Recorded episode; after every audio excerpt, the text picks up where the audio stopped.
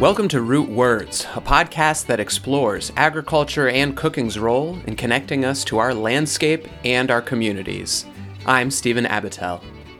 Root Words is a collaboration between Vermont Farmers Food Center, Shrewsbury Agricultural Education and Arts Foundation, and many other community members. The project began in 2017 and was made possible by support from the National Endowment for the Humanities, as well as from this community. Throughout this podcast, you're going to be hearing stories from people around the Rutland County region in the heart of Vermont, a region rich in agriculture, family farms, a region that's a pastoral working landscape. These stories are going to be each little windows into what a regional food system really looks like on the community level. We're excited to introduce you to some passionate folks working with the land and with food and bringing communities together. So please pull up a chair and enjoy.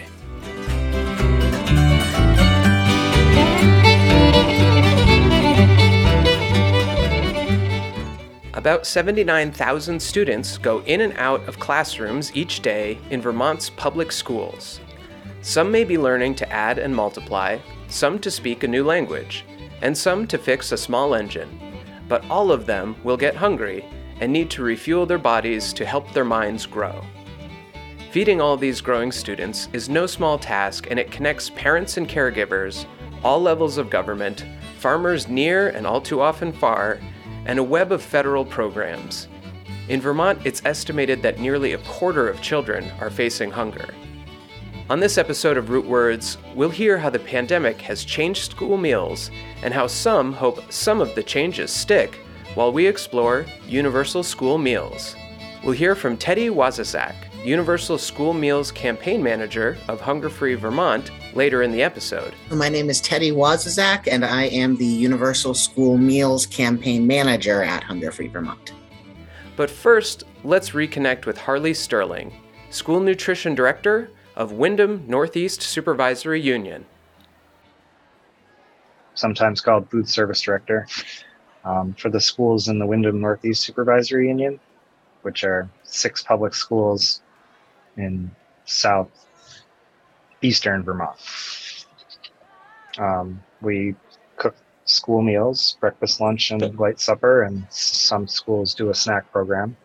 So we provide the food in public schools.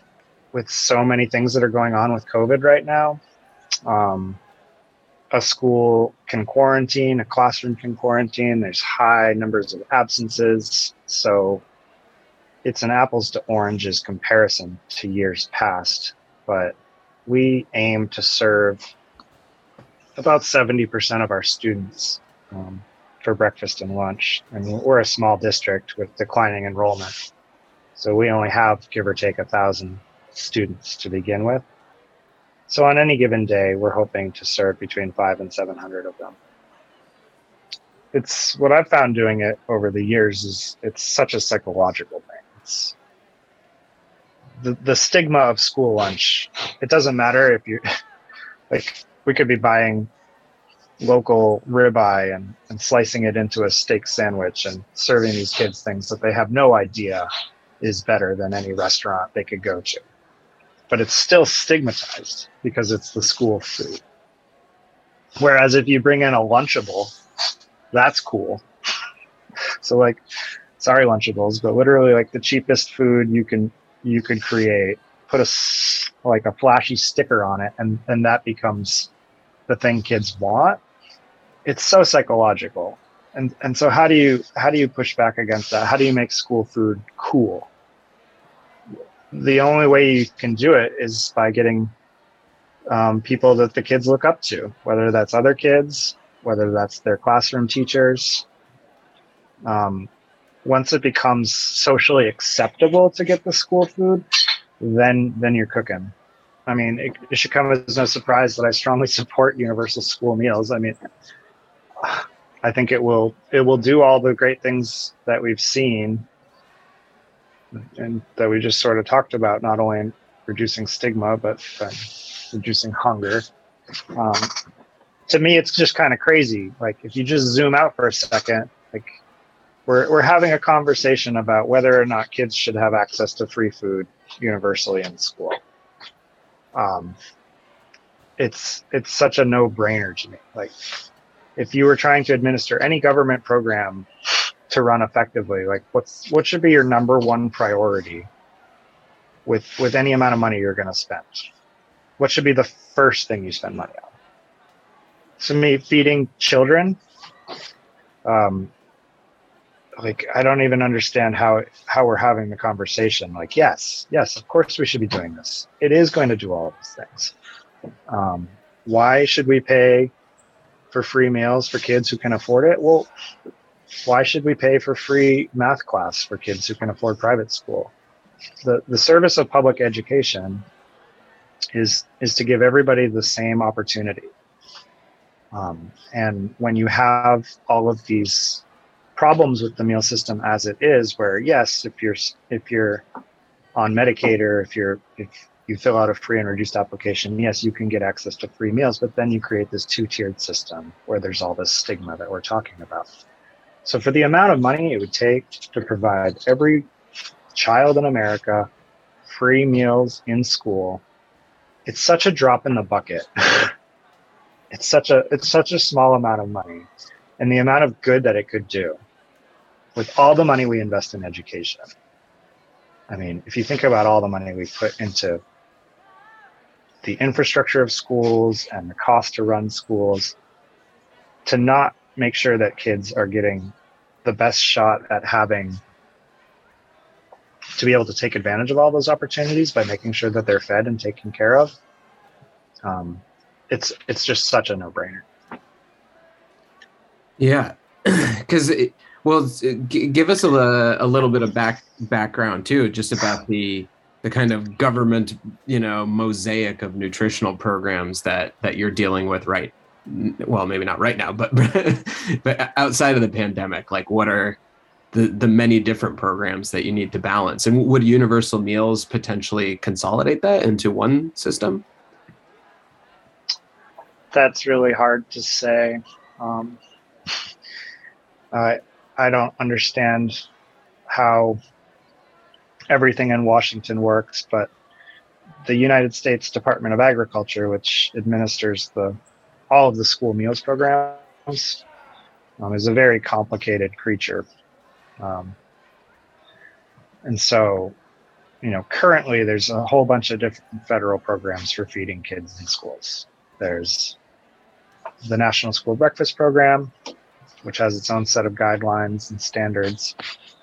There's the National School Lunch Program, um, which has very prescriptive guidelines, um, vegetable subgroups, calories, sodium targets, saturated fat, all of these very, very heavily administered national school lunch programs.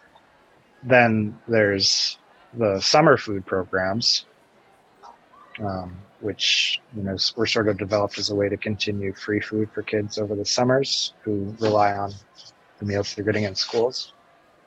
So there's two types of those summer programs. and then there's the child and adult food care program, which helps um, kids who are below school age and older Americans, and, and they administer the, the at risk after school meals program, uh, also called the supper program sometimes. And then there's other programs like the snack program and special milk and fresh fruit and vegetable program. So all of these are administered under the umbrella of USDA. And in order to be able to um, to run these programs in your school, you kind of have to master all of the all of the guidelines, and it's a lot. I mean, just the just one of these program manuals is sometimes over over 100 pages. And it can be really dense and they can all be similar but different in their guidelines. For example like how much fruit needs to be served at each meal can vary whether it's a breakfast a lunch a summer lunch um, a dinner a snack etc how those all get amalgamed into this concept of universal meals is, is complicated what what are the the psychological, physical consequences of hunger uh, on students? There's many of us, and I would put myself in in the category of people who probably have never really known what it's like to deal with um, hunger in a way that they can't control.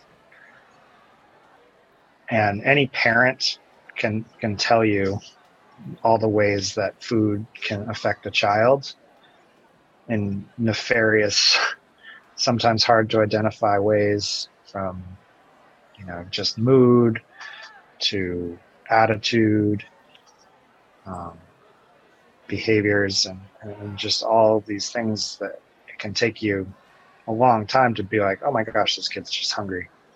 Um, and in schools you know hunger can be hidden it, it, it can affect all the things i just mentioned behavior attention span and you know confidence and and, and all of these things.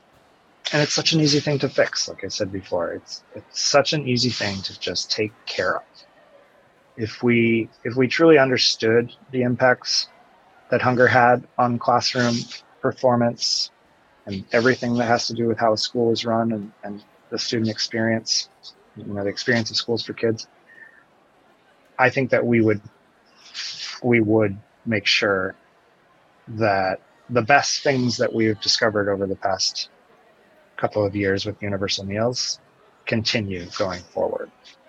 And you know just to summarize that's not only making school meals free for every kid who needs it but making them free across the board so that the school can create a culture of having kids be together eat together normalize the experience of eating in school don't make it a stigmatized thing. Have it be there for every kid who who wants it. Have it be normalized so that they can you know get their needs met and that all of these kids get an equal opportunity um, for education. It's education is supposed to be the great equalizer and and we can't get there if if kids are hungry like, try to understand what it would be like if you didn't have the ability or the knowledge on how to to take care of your body, how to just go to the store and get what you need um, when you're hungry. Imagine that you're hungry, you're you're having a, a, a nutritional need that's not being met, and not understanding what that is, and how that can just turn into anxiety, how that can turn into health problems, how hunger can affect everything. I mean, it's all across the country. Americans struggle with with nutrition and diet problems. It's it's the disease of our time are these preventable diseases caused by poor nutrition or you know too much sugar or whatever it is. Understanding how that affects children and where we can start to address the injustice and where we can start to change the food system. I really think that it starts in a lot of places, but where I've chosen to put my energies is is is helping the most vulnerable, which is the kids who don't necessarily know how to do this stuff yet. And they, even if they wanted to take care of their bodies, they might not have access or um, yeah, access is the biggest thing. So it can look like a lot of things, Stephen, and there's so many great ways um, that people are working to address, you know, the food system, and I think that they're all really um, honorable, respectable things. And I just remembering what it would be like to be a kid and not have the knowledge yet, not have the experience yet. How can we take care of them now by making food accessible and also educate them so that they can go forward with this with this better understanding. I say this all the time. It's like, what are you going to do three times a day at least for the rest of your life? Mm-hmm. Is feed yourself. What's more important than that? Let's make that a part of um, public education. Hunger Free Vermont is working to level the playing field in public education, making sure student needs are met.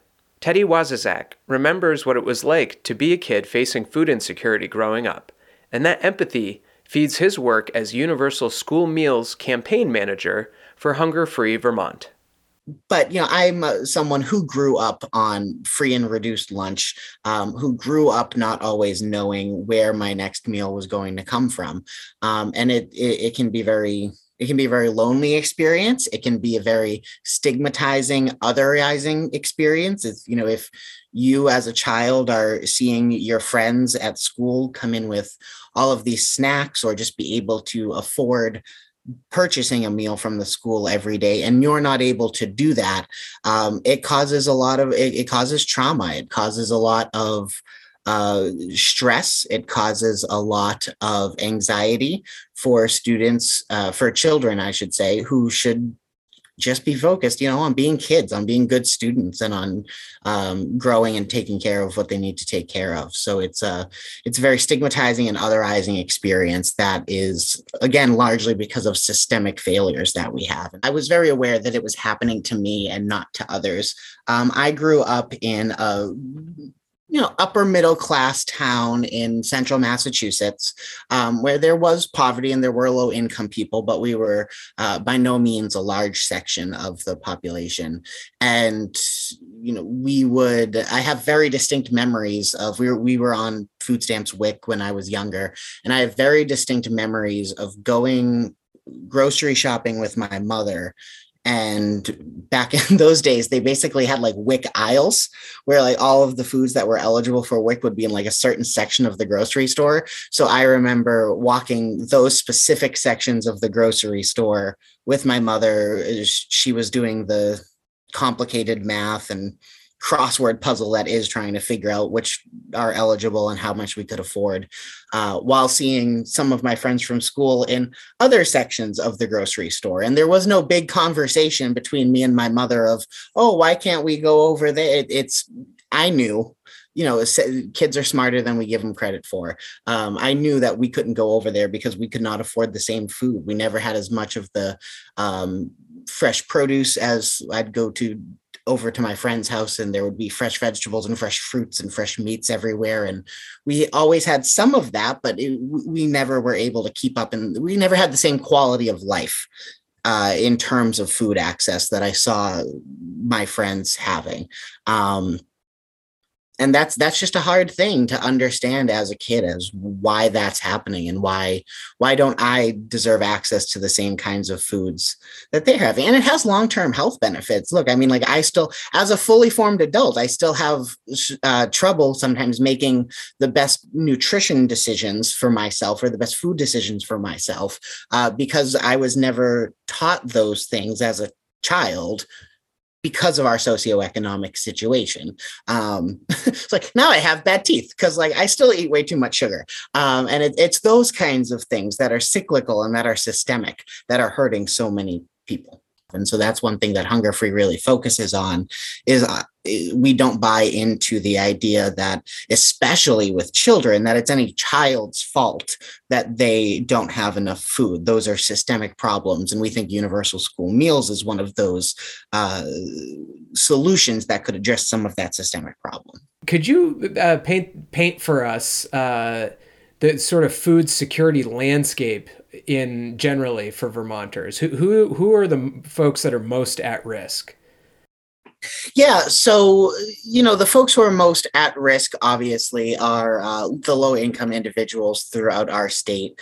Um, you know, it is expensive to live in Vermont. There's a high cost of living in Vermont, uh, and there are often a lot of barriers to resources that folks need uh, to gain access to uh, food, just to have that basic food security. So there are you know systemic barriers in how easy or difficult it is to access uh, restore, resources, aid, financial aid resources to help folks get access to food. There is also, you know, f- food deserts. There are a lot of places we don't have a lot of public transportation here in Vermont, and there are a lot of places that are uh, a decent amount of time and a decent amount of miles away from their closest grocery store, from their closest uh, access to fresh produce, unless they're growing it themselves. Uh, so, you know, children also, I think it's a one one in four Vermont children have faced uh, hunger or food insecurity of some kind. Uh, so, it, you know, it's low income folks, but it's also children are really being hurt the most, which is one of the reasons that this campaign is so important because it guarantees all children, meaning public school students under the age or 18 or under uh, guarantees them two nutritious meals a day under our proposed legislation so it would be a huge step forward mm-hmm. Well uh, so so describe a bit of what are the what are universal school meals? And and uh, i guess how does that how does universal meals address some of the problems or challenges that you're talking about?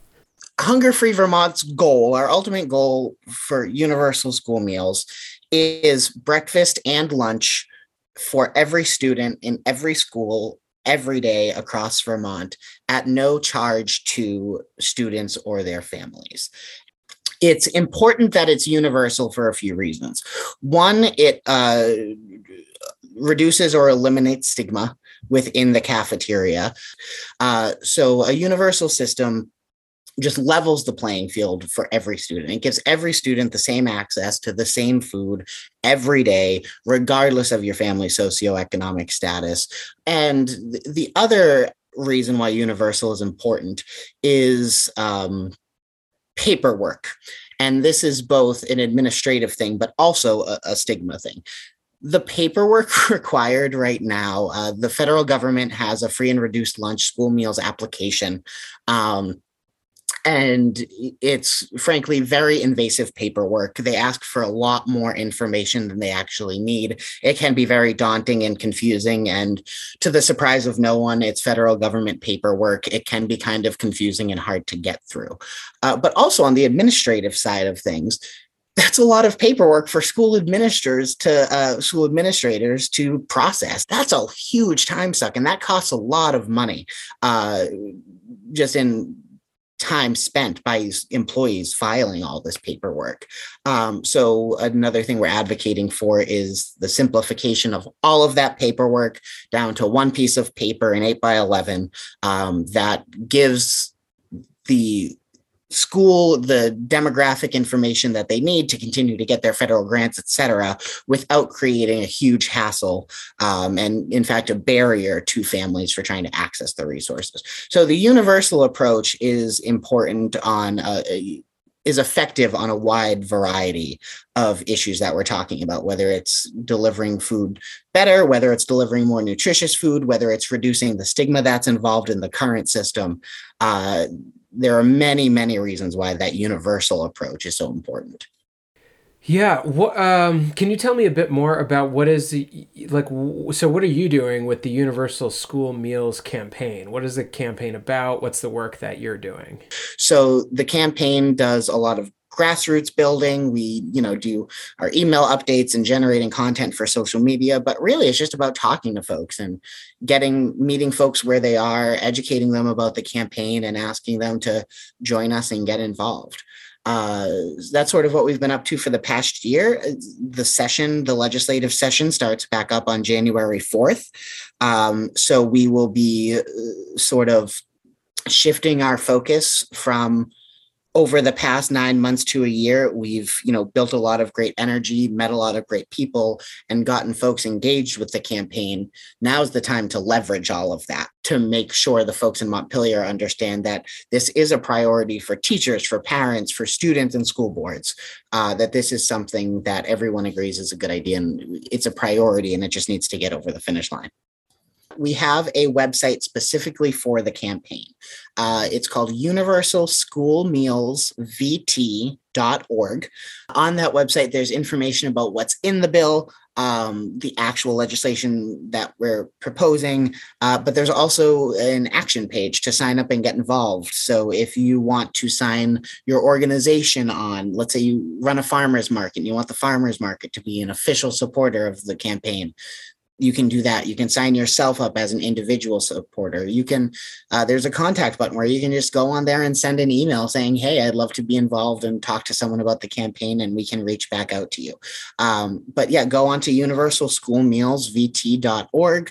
Uh, if you have not signed a supporter card to support the campaign, definitely sign a supporter card. Um, but if you know if you want to, if your thing's making phone calls, if your thing's writing letters to the editor, if your thing is posting on social media, uh, there are always uh, plenty of options and plenty of ways that we can get you plugged in. Uh, so just reach on out.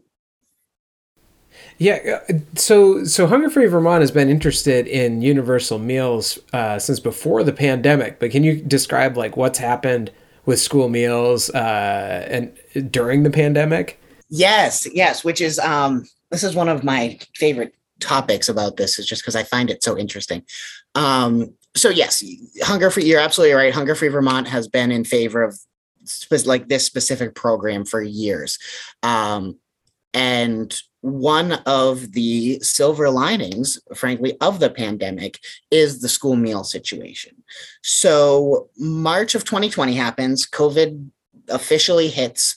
Um, public spaces start to lock down the whole nine yards. We all know what happened.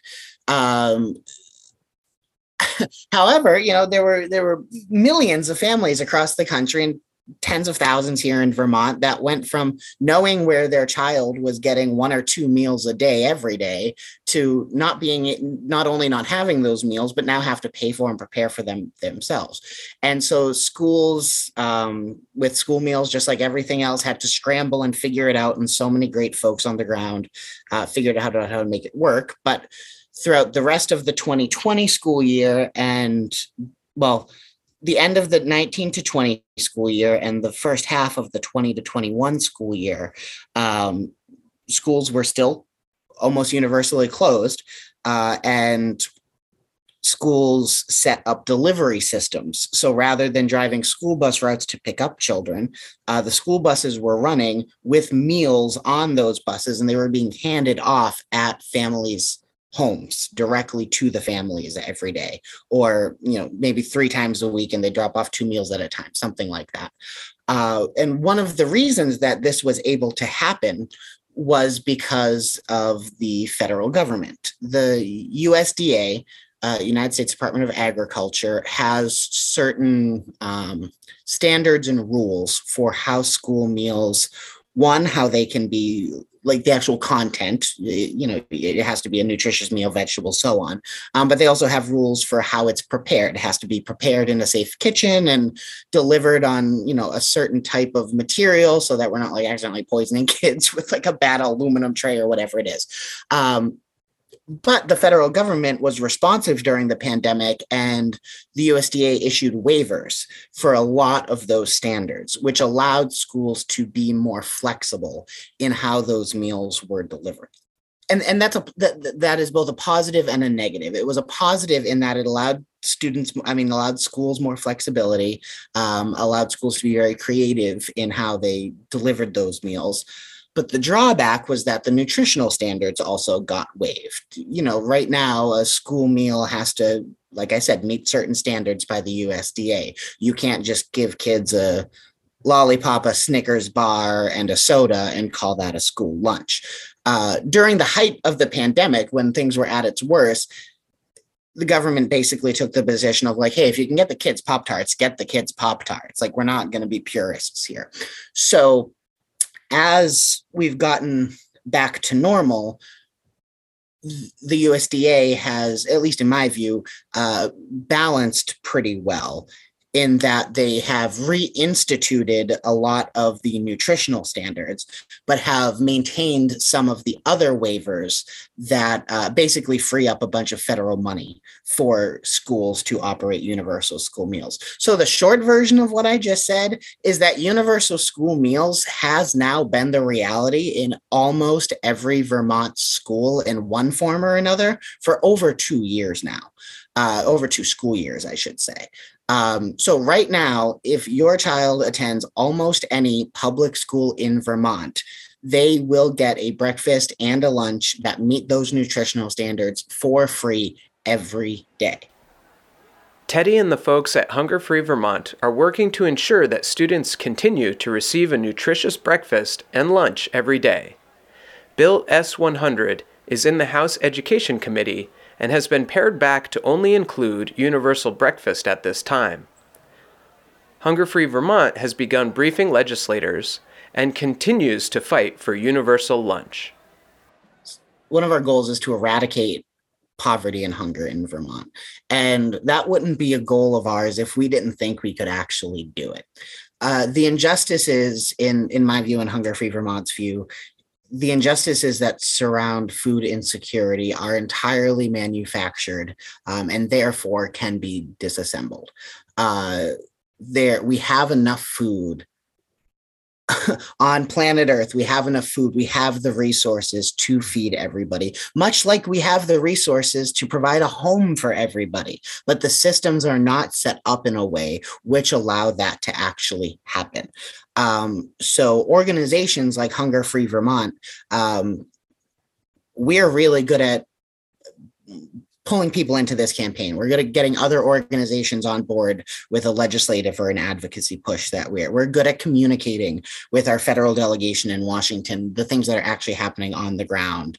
Uh, we are good at pulling together groups of community members uh, through our hunger councils that exist in every county uh, to connect people to services that are available to them when they need them. So, in my view, what organizations can do to most actively combat the injustice that is food insecurity uh, is advocate for these large systemic changes is advocate for um, farm to school being the standard advocate for universal school meals making changing the conversation to make people understand that food is not a pull yourself up by your bootstraps resource it's a basic human right and something that everybody needs. So from an organization wide these nonprofits advocacy organizations governments um, service providers all of those folks advocating for large systemic changes to our current food systems um, is how we're going to be able uh, to actually make those changes and deliver food to folks. On an individual level um, you know, I I, I like to say hunger free is, is, trying to make it easier for folks to get fed while other people are doing the actual feeding of folks. Uh, there are so many people all across the state, just ordinary folks who step up to uh, make sure that their neighbors aren't going hungry. And while I don't believe they should have to be doing those things, it, it, we, we should not need ordinary individual people to step up and volunteer their time or volunteer their money or their resources to take care of their neighbor. Uh, it's it, it's a beautiful thing that they do do that. So you know, just on an individual level, taking any action that you can to make a difference and to connect folks to food. Um, is is amazing work and, and it should be kept up. But uh, us advocates, organizations, service providers, nonprofits, and decision makers need to just change and overhaul the systems that we have now because for so many folks, they're just not working. This episode was produced by Stephen Abatiell. Special thanks to Teddy Waszazak, Harley Sterling, and Hunger Free Vermont. To learn more about Hunger Free Vermont's Universal Meals campaign, visit www.universalschoolmealsvt.org. Our musical themes are by the Salt Ash Serenaders. We are a project of the Vermont Farmers Food Center and SAGE. Thank you all for listening and for being a part of our local food system. We'll catch you next time on Root Words.